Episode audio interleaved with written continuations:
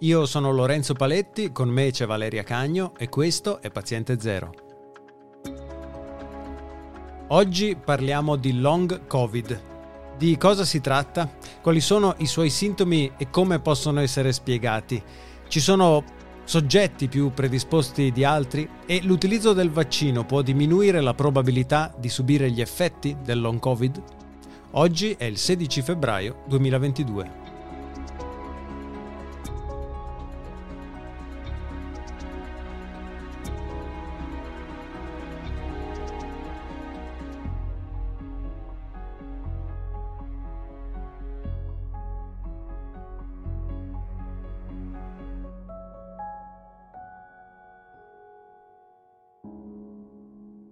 Ciao Valeria. Ciao. Parliamo di long covid, ne abbiamo già discusso in passato con alcuni ospiti dove lo abbiamo accennato nel contesto di discorsi più ampi, ma dedichiamoci un attimo solo a questo argomento. Che cosa è, come, è definito il long covid? In realtà è anche difficile rispondere a questa domanda perché è un insieme di um, patologie che sono presenti anche a distanza di molti mesi dalla guarigione eh, si distinguono diversi tipi eh, di sintomi. Eh, quello riportato più comunemente è generalmente la fatica, la stanchezza, eh, però ci sono altre diciamo così, mm, spettri, dello, altro, uno spe, c'è uno spettro di, di, malattie, tra cui c'è anche eh, mal di testa, annebbiamento, problemi del sonno, poi ci sono alcuni sintomi che sono più di carattere cardiaco, eh, in alcuni casi vengono riportati sintomi ehm, invece respiratori, quindi tosse e fatica di respirare, e fatica a respirare e eh, in altri casi ancora ci sono in, in, sintomi gastrointestinali, quindi diciamo che sono veramente sintomi molto diversi l'uno dall'altro. Eh, quello che c'è di comune è che si verificano più frequentemente in persone che hanno avuto l'infezione con SARS-CoV-2, quindi hanno avuto il Covid-19 e sono guariti e questo, persi- però questi sintomi persistono per mesi eh, dopo la guarigione. Quindi, lo dicevi tu adesso, si tratta di persone che sono guarite teoricamente dal Covid, cioè che non hanno più i sintomi, diciamo, acuti della malattia, ma che si portano dietro altri sintomi per un periodo indeterminato sostanzialmente.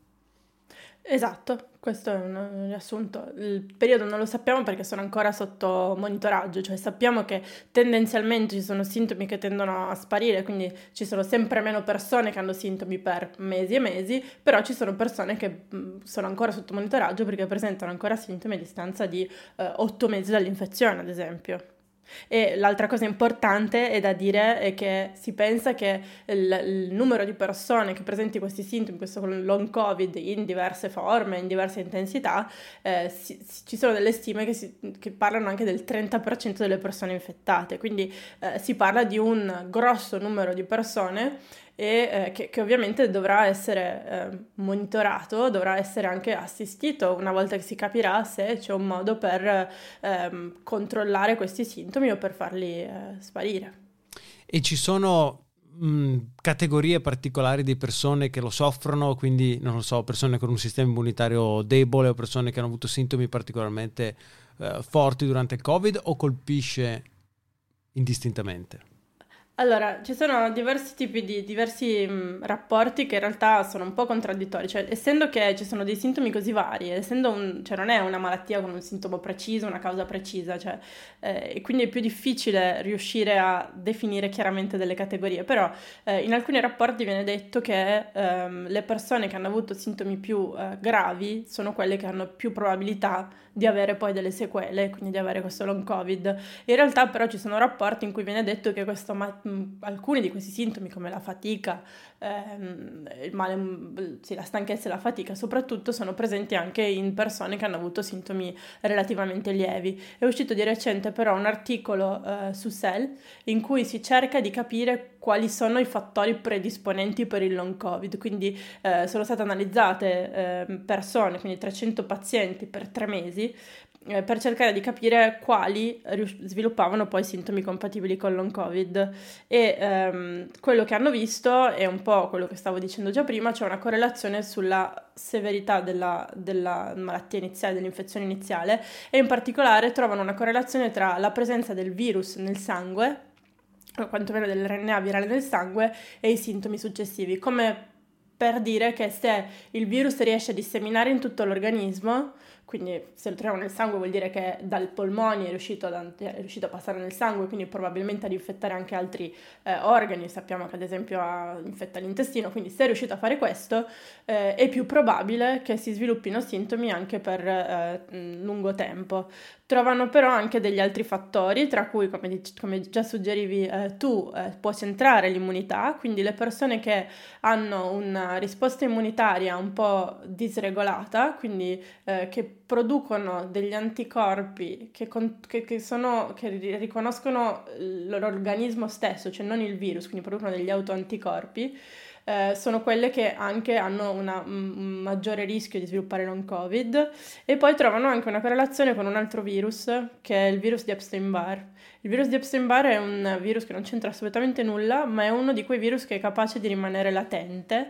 all'interno del nostro organismo, quindi addormentato, diciamo così, ma tutte le volte che si verifica una situazione di stress o di indebolimento dell'organismo è l'occasione precisa per questo virus di riattivarsi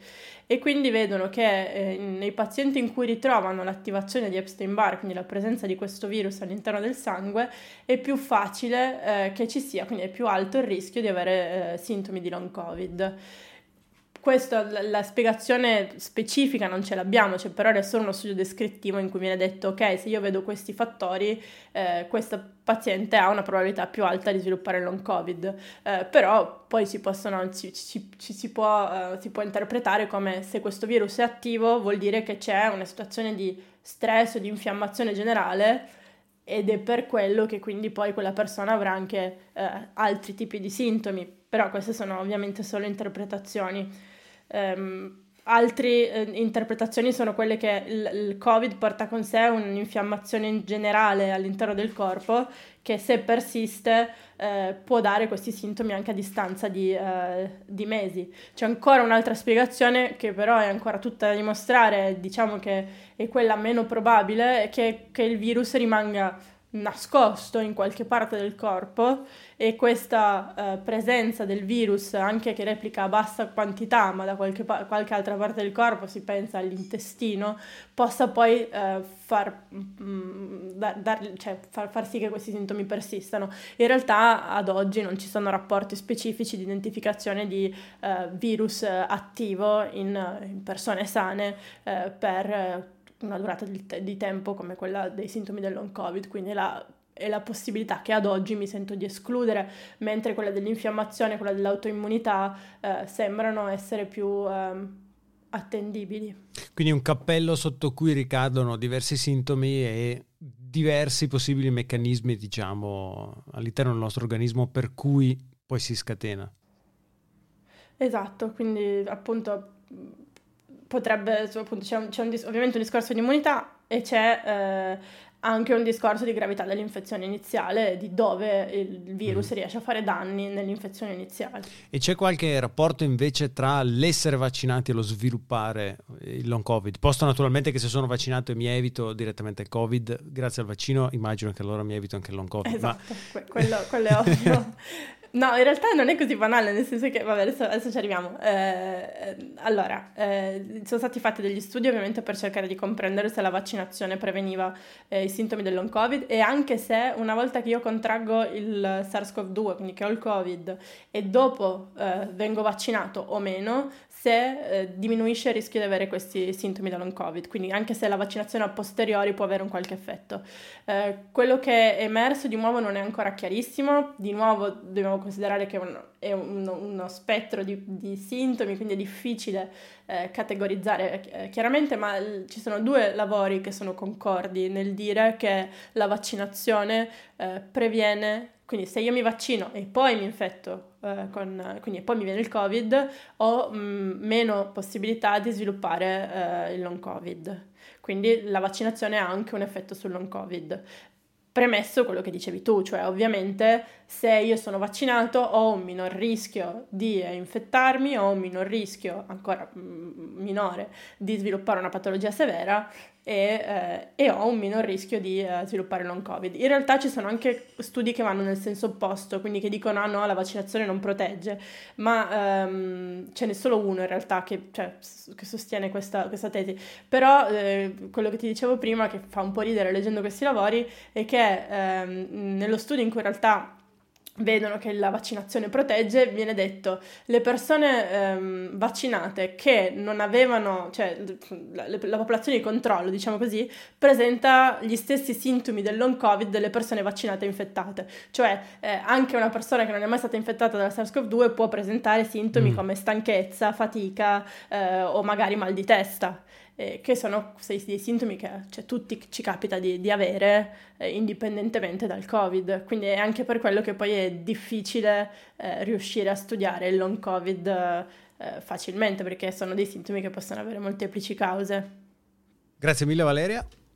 Grazie a te. Ci trovate su Twitter, siamo at paziente0pod, sempre su Twitter siamo at Valeria Cagno e at Lorenzo Paletti. Se avete domande ci potete scrivere a info-paziente0.net oppure inviarci un vocale su www.paziente0.net. Noi ci sentiamo al prossimo episodio di Paziente Zero.